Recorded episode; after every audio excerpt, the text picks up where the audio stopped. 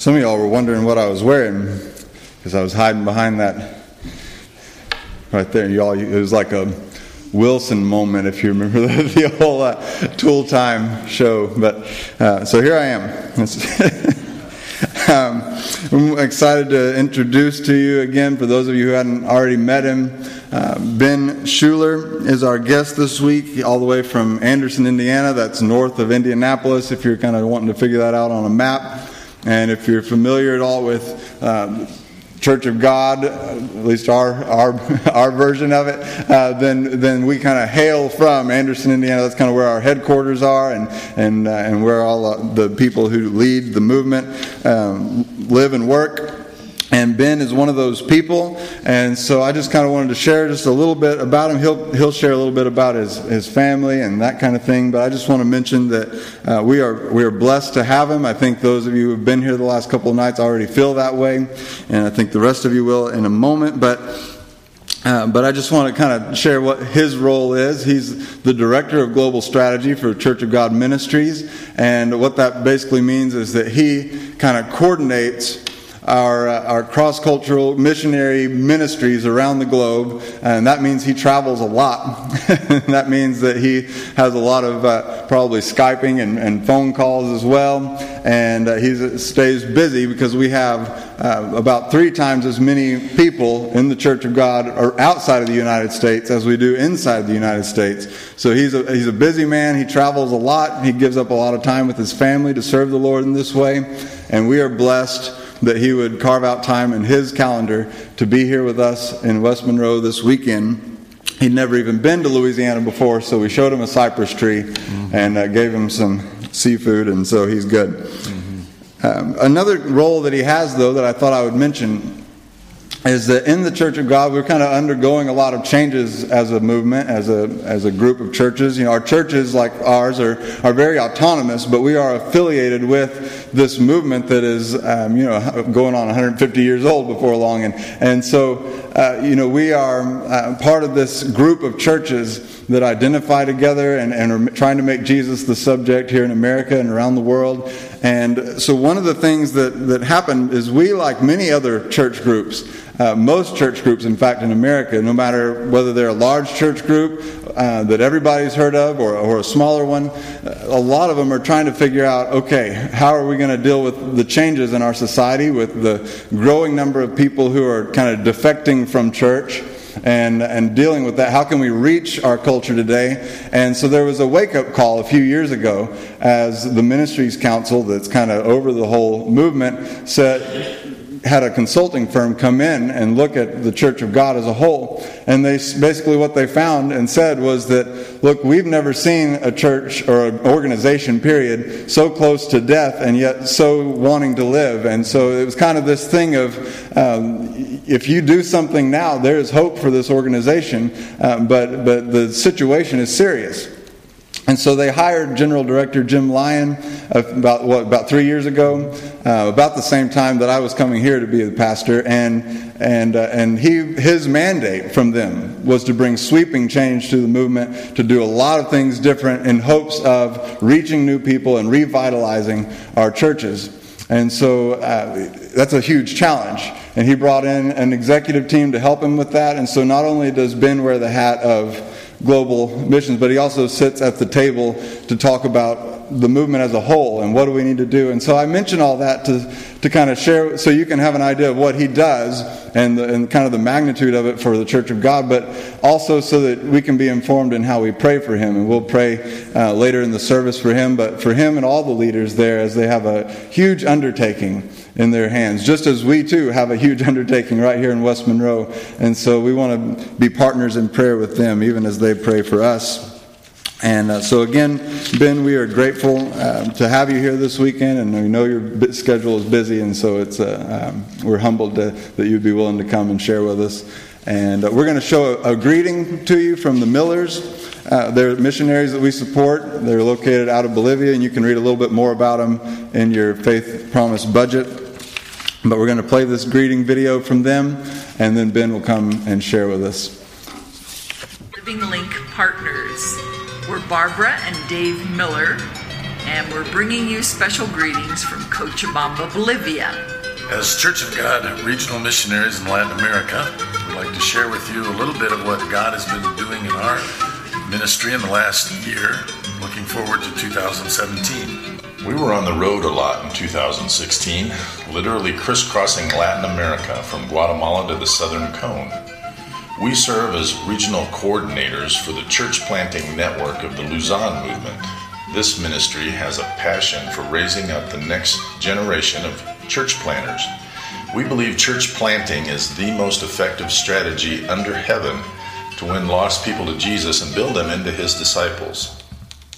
God opened doors for us to lead conferences and forums with nearly 700 leaders of churches, missions, and denominations from Central America to cities across Brazil. In August, I was privileged to serve as a mentor at Lausanne's Young Leaders Gathering in Jakarta, Indonesia. It was a humbling experience to mentor young leaders from Africa, Europe, the Middle East, as well as the Americas. The Church of God in Latin America is itself raising up a new generation of leaders with a passion to make disciples through planting churches. Some of them joined us in Lausanne forums. Another 150 Church of God leaders from 12 countries gathered in Lima and Guatemala City this year for International Kingdom Worker Forums. Five years ago, we launched the 220 Challenge, aimed at planting disciple making churches in strategic communities. Since then, 84 new Church of God congregations have sprung up across the region and more than 7,100 believers have been added to the church. To God be the glory. When at home in Bolivia, we're involved in the work God's doing here. The Church of God is growing steadily in the Andes, particularly among the youth. It's nice to be able to work with good friends and colleagues, Paul and Katia Jones. In April, Bolivia will host the 35th Inter American Conference and is gearing up for visitors from all over the region. It's not all work.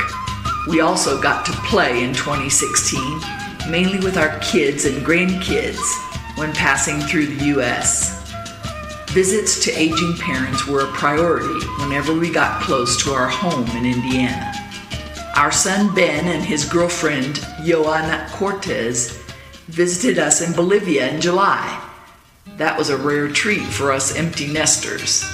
Please stop by and see us yourselves whenever you're in the neighborhood. Meanwhile, we're looking forward to seeing more lost people come to Christ and more new congregations come to life in 2017. God is not finished yet. Thank you once again for partnering with us in the Great Commission. We could not do this without Living Link partners like you praying us through. Let us know how we can pray for you in 2017. After all, we're all in this together.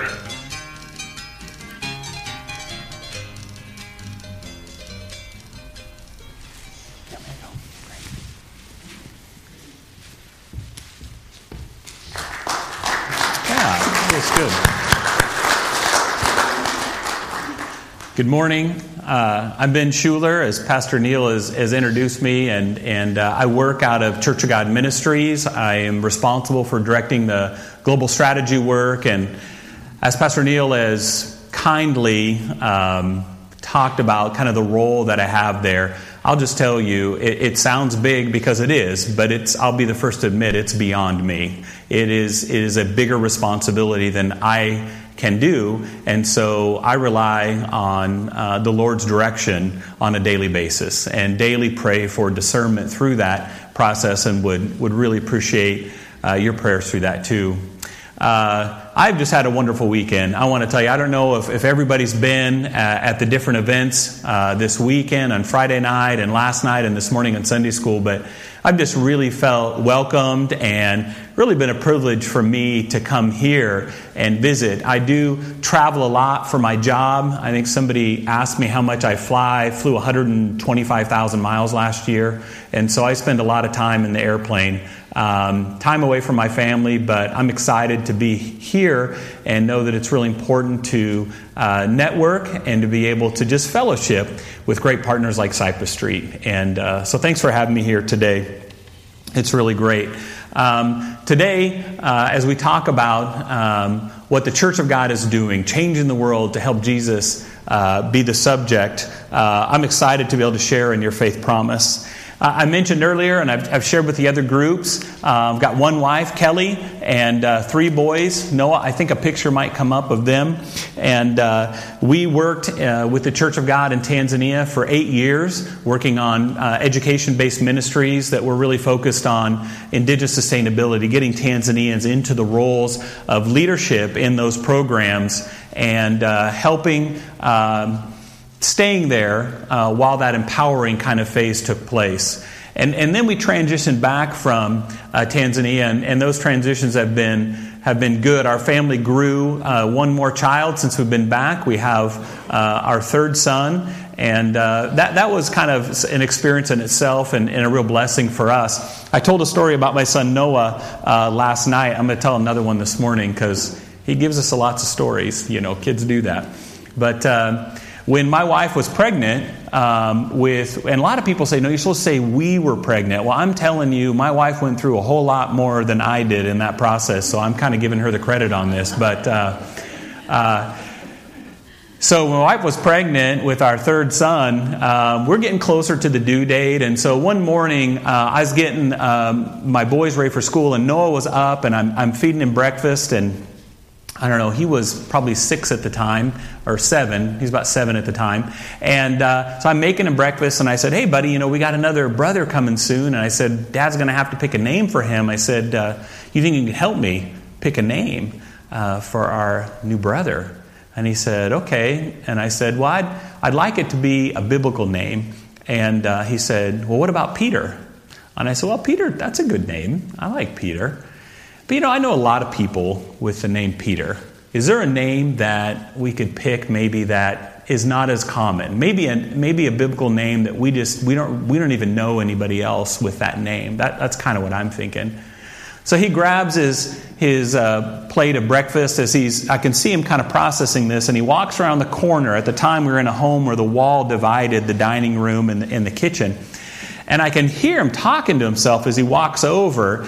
And uh, he says, A name in the Bible that we don't hear a lot or know somebody. And he goes, Well, there is Satan.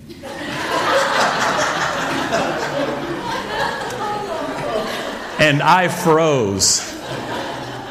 And I'm just waiting. okay, do I need to go talk to him or.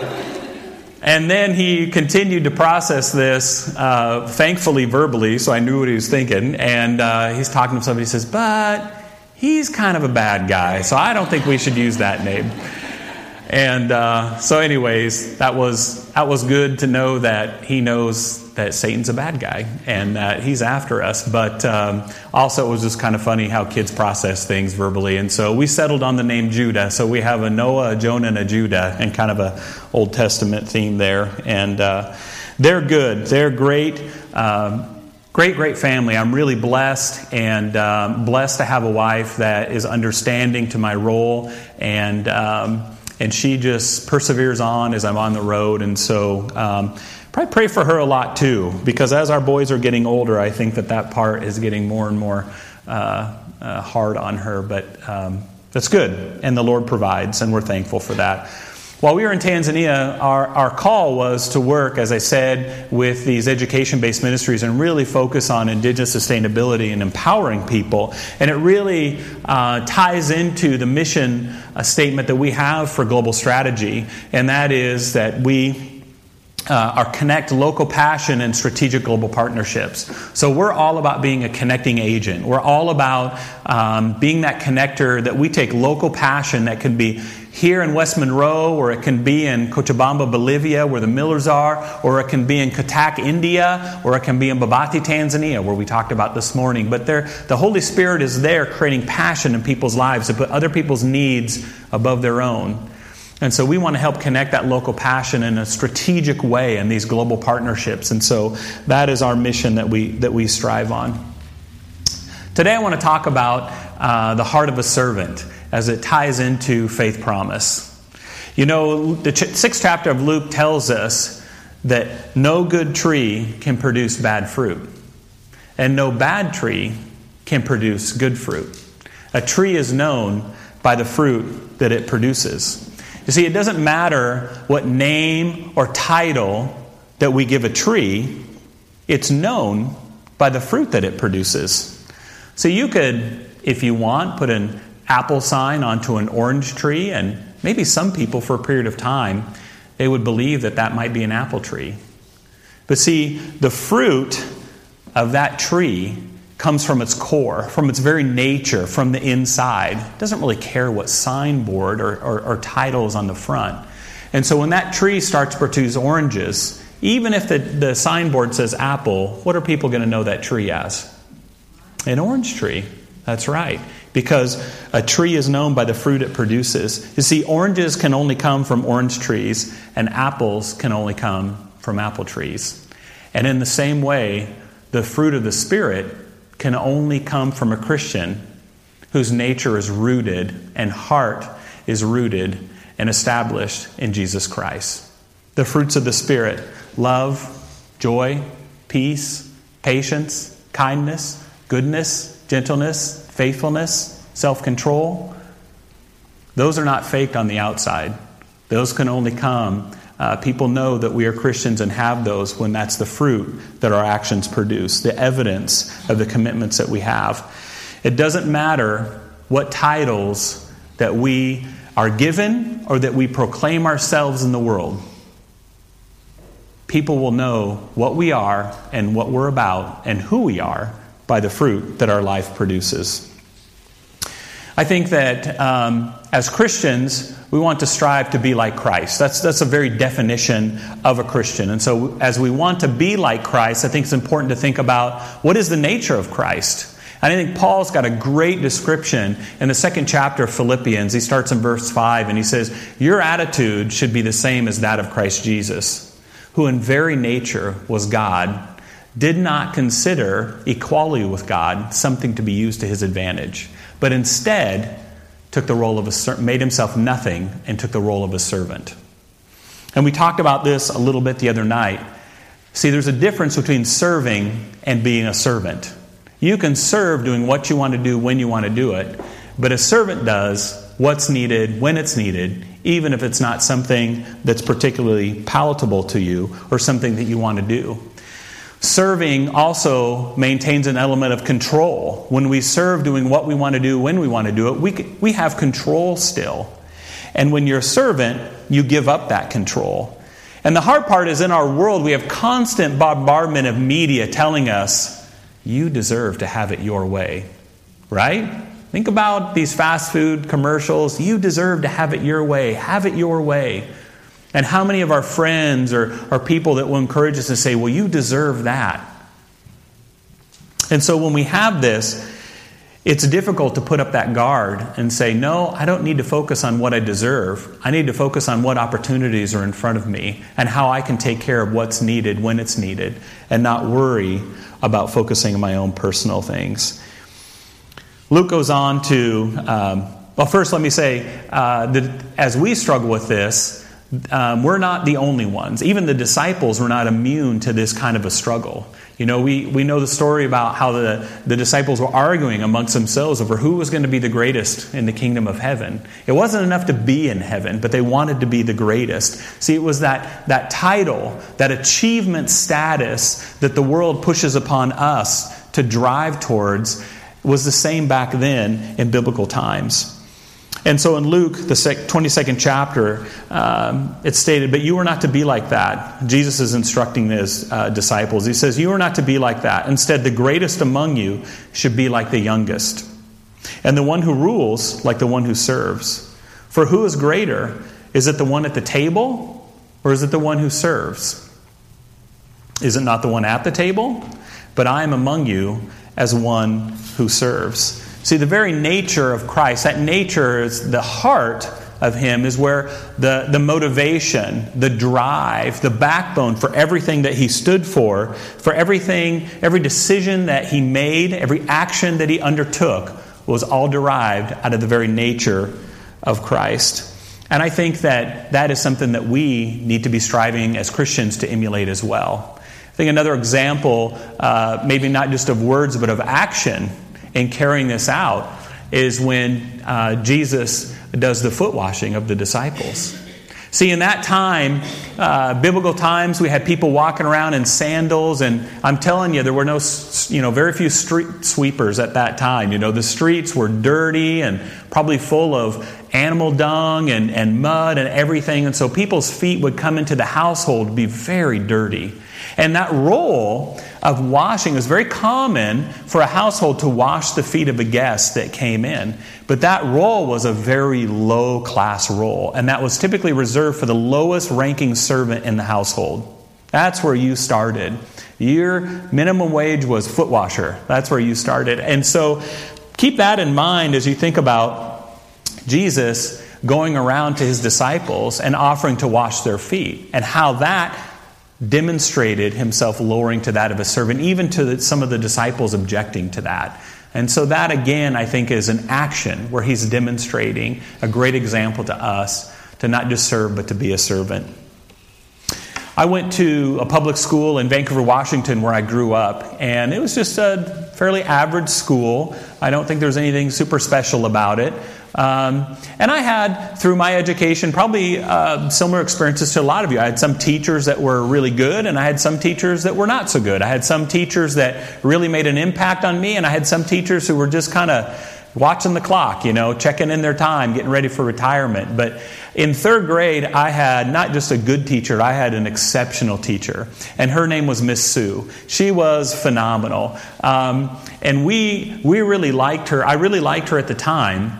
Uh, but it was later on that I realized just how special she was. She was the kind of teacher that um, she would do uh, an overnight camp out at her house uh, during the school year for her entire class. Can you imagine a whole classroom of third graders camping out in the yard at your house? I mean, what teacher does this? But she did, and it was a lot of fun, I remember. She also, on nice days, periodically would take us out of class and we would there was a little nature area near our school, and we could walk down this nature trail and get down by this creek.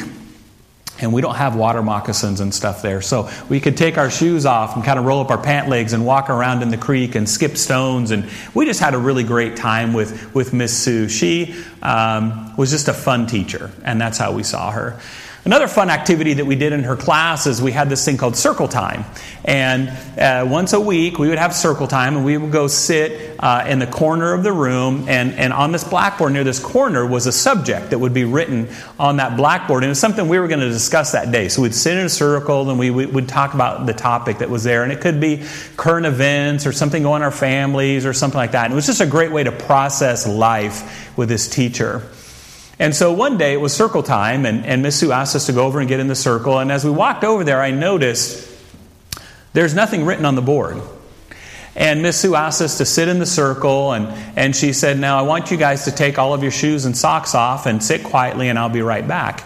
And so Miss Sue went over to the cupboard, and she pulled out of the cupboard a basin, and she filled it up in the sink. And she grabbed a towel out of the cupboard, and she walked over to our circle. And without saying a word, she went around to each one of us third grade students sitting there quietly, and she washed each of our feet. She bent down, gently grabbed our feet, and washed and then dried off each one of the students in the class as we went around. She didn't say one word the entire time. And it was a really powerful movement, uh, moment. I have to tell you, at the time, I knew it was something exceptional, but I didn't realize how exceptional it was until later on.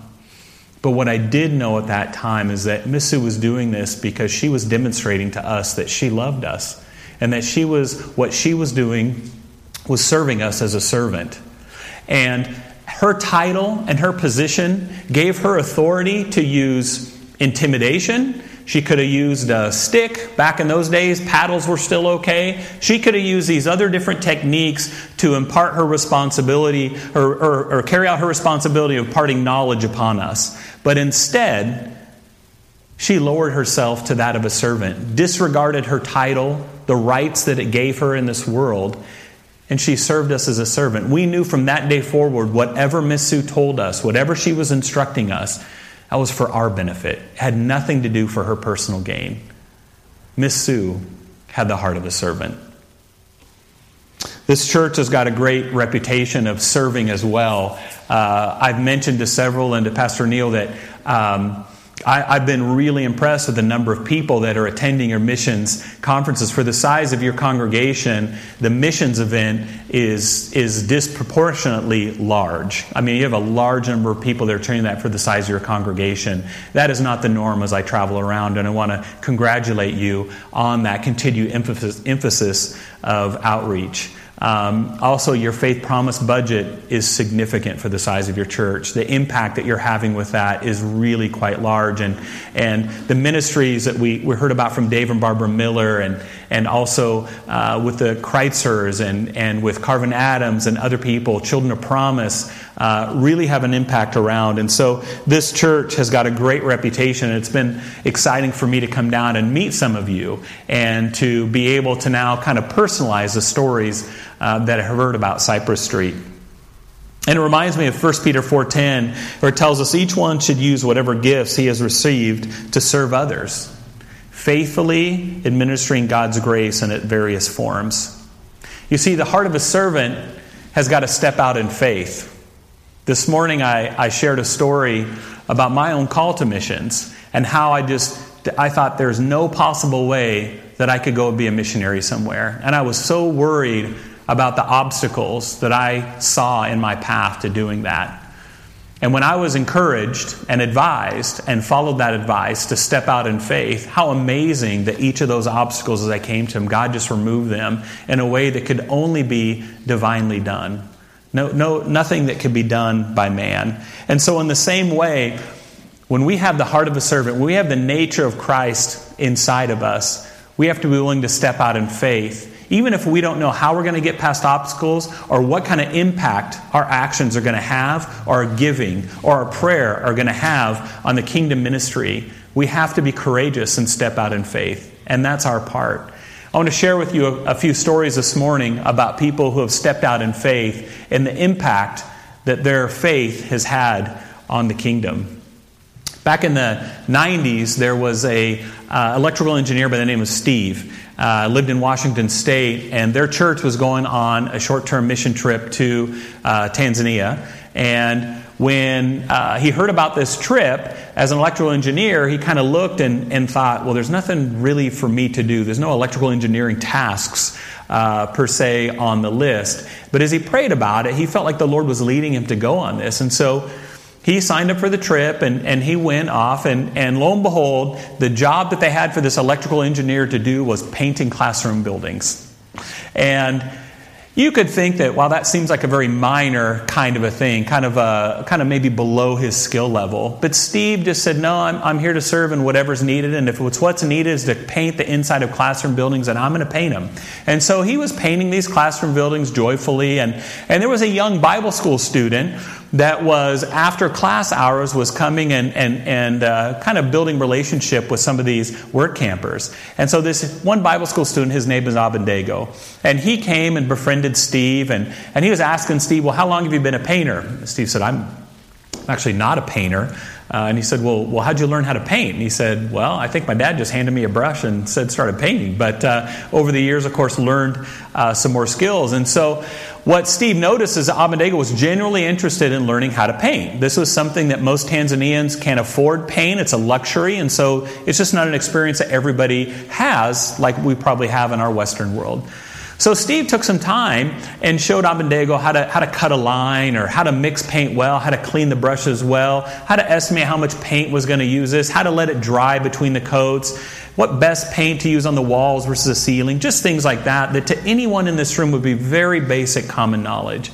And so Steve worked with Abendago for the week and a half or so that he was there and, and uh, enjoyed that relationship. And the classrooms got painted. And so Steve left and went back to the United States. And he felt good about the work that he had done. But I don't think, I know that Steve did not realize the full impact of his actions. You see, that young student, Abendago, finished the Bible school.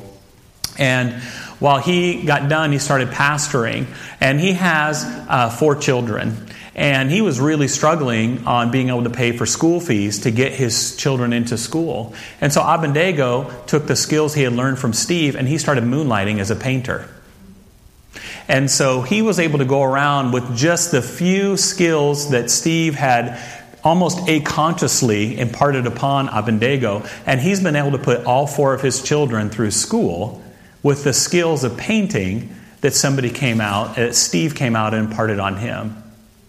Steve had no idea how significant that would be, but he knew that the Lord was calling him and telling him yes, affirming that he should go and that he should contribute there. And he didn't feel like the tasks that were given to him were underneath him, but something that he should carry out and just leave it up to the Lord to germinate those seeds and see what happened. And I'm telling you, Steve's faith of stepping out has had a significant impact on Abendego's family and on his children. Another case that happened is we had a, well, while Kelly and I were serving in Tanzania, we had a group come out uh, that wanted to do some medical missions. And I have never done a medical missions group before. That's not my background. And so I was a little bit apprehensive and even thought about not doing it. And uh, as I talked with this group, um, they had one medical doctor and four registered nurses that were all available to come out in one group. And, and so as we prayed about this, Kelly and I thought, you know, this, felt the Lord telling us if that, that this cannot be contained, this opportunity can't be contained by our experience and that if people with medical skills need feel like they're supposed to come out, we need to open that door. And so we did, and they came out. And what we did is we just had them do some general checkups at the Aldersgate School. And so as they came through the Aldersgate School, um, they were doing eye screening and, and just a general checkup on the students. And everything was looking pretty good. Um, and we were able to get prescriptions for some kids for eyeglasses and some things like that. But we had one young girl who just wasn't feeling very good. And we had thought she'd been struggling with typhoid, maybe, or maybe malaria for, for a while. And so she came through, and as the doctor listened uh, and examined, she heard uh, a heart murmur. And come to find out, uh, this girl's medical illnesses and her sicknesses were because she had a hole in her heart. And we didn't know that. And so we had been, the doctors locally had been treating her with all these drugs that weren't even affecting what has happened. And so we were able to get uh, that girl medical treatment and surgery, and she lived and survived because of a group that had come out, stepped out in faith, and didn't know what kind of impact they would have in the area. Um, and because we had stepped out in faith and opened the door for them to come, she was able to live from that. And, uh, and so that's a big case, stepping out in faith and the impact that it can have. Last story I want to share with you uh, is about uh, a man named Jerry. And Jerry was uh, a friend of mine. He actually was a, a, work colleague when I was doing electrical construction. And he was a maintenance uh, manager uh, of a large gas company. And he was a metal fabricator, a welder by trade. And Jerry and his wife were new Christians, brand new to the faith. And we had developed a relationship with them. And, and so when the Vancouver church uh, asked me to lead a work camp to Tanzania, this was prior to my wife and I moving there, um, we started kind of advertising about the group and started uh, having people sign up for it. And I knew Jerry and his wife Gail loved to travel. And I thought, you know, I think a mission trip would be great for them. So I went and talked with him about the trip, and, and he was very turned off by it. He said, you know, we're brand new, we're baby Christians. What could we possibly do on a mission trip? Like, that's, that's, that's a lot for us. And I said, no, I'm, I'm, I think it could work out, but I, I want you to pray about it. And he said, okay. And so then the practical answers or questions came. He said, Well, what project are you going to do? And I said, Well, the, the school has actually asked us to come build a playground set for the school. There's a lot of scientific study that talks about students that have constructed play area are able to get their energy out and then they do better in the classrooms because they're not as uh, antsy and, and they don't have energy, that energy has been burned off. So they want a playground set built at the school. And he said, Well, and so we're going to build it out of these eucalyptus logs that are, that are typically available in the area, readily available. And he said, Well, I'm a metal fabricator by trade. I've, I've not really worked with wood much. I'm not sure that I would be much help. And I said, Jerry, don't focus on these things. Focus if God, you're feeling like God's calling you to go. So go, you know, pray about it with your wife and, and let me know. And so a couple weeks went by and I got a phone call from Jerry and he said, I don't know why, but we both feel like the Lord's telling us to go on this trip. I said, Great. So we got him signed up, and this is probably six months out from the trip going. Got him signed up and ready to go, and we've been meeting as a group and doing our pre field training. And about a week and a half before we're supposed to depart for Tanzania, got a phone call from the missionary. And he said, Ben, we've got a problem. I said, What is it?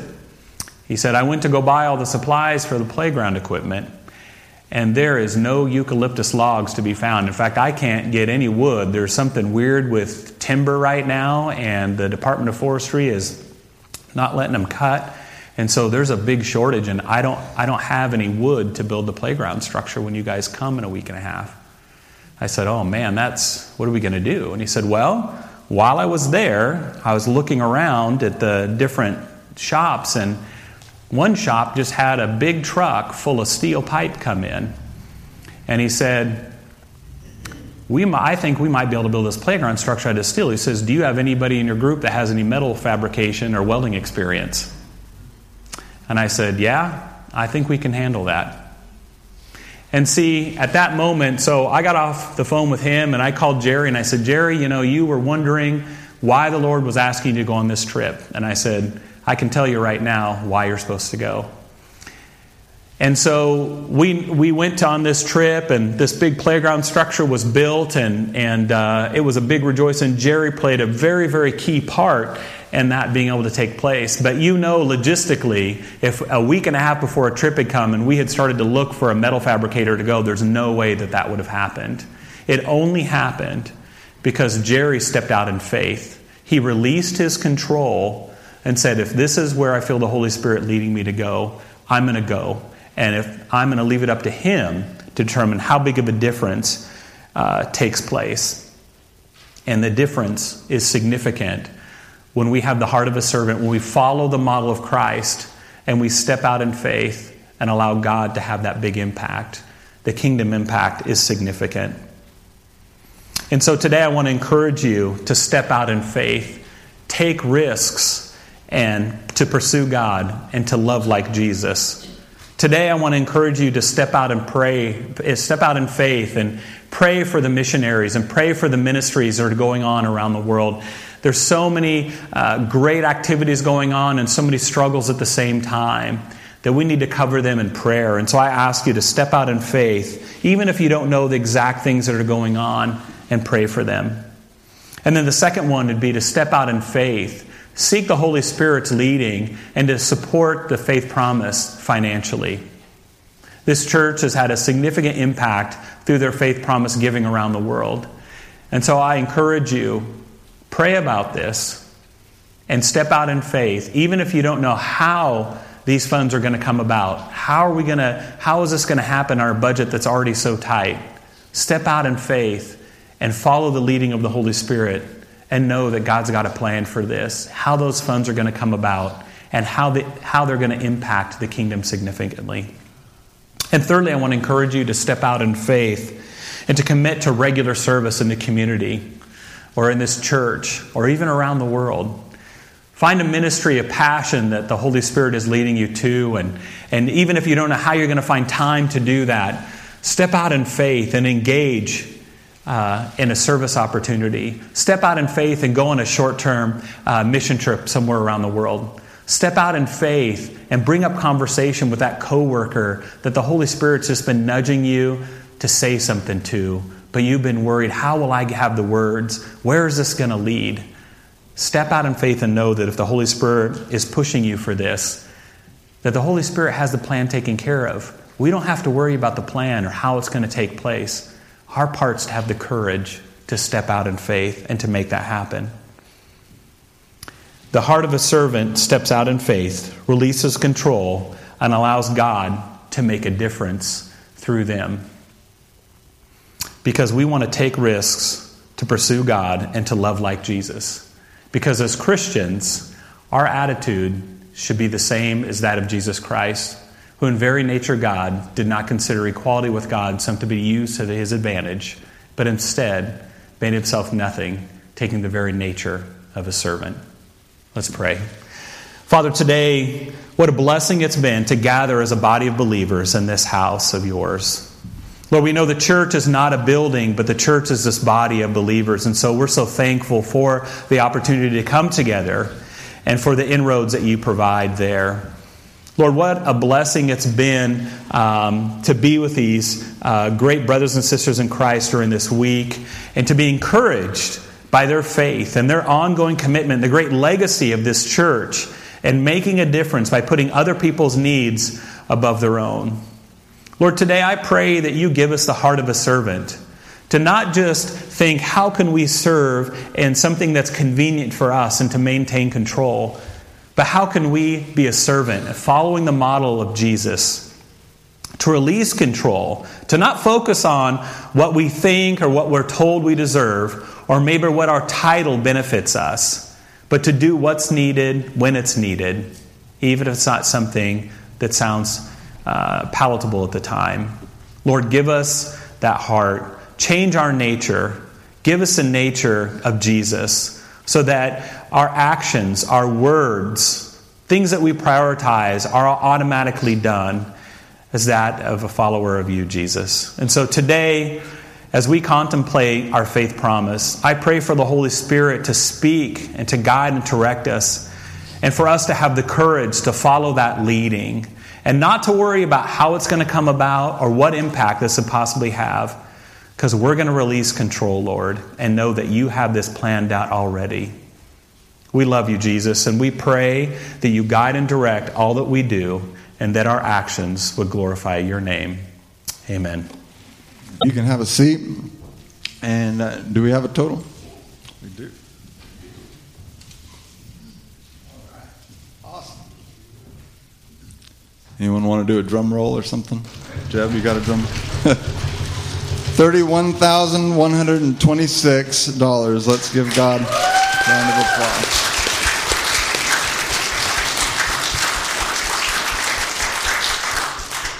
That is awesome, and we are uh, excited to share with you throughout the year uh, what God is doing through your faithful giving, and, and, we love getting reports back from ministry partners, like I say, here and around the world about uh, what God's doing through your giving. And so, uh, just thank you so much for year after year continuing to um, outdo yourself in generosity. Uh, and, and how could we do anything else considering how generous Christ has been to us?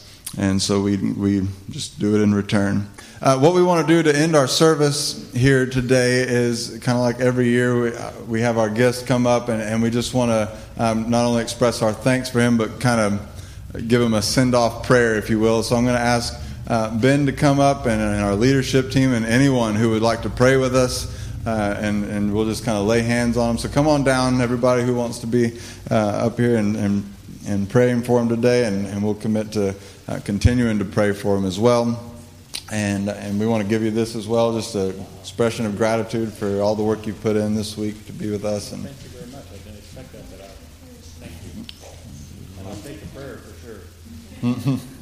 all right. Well, let's gather around Ben and we'll uh, pray for him and the Church of God ministries here and around the world.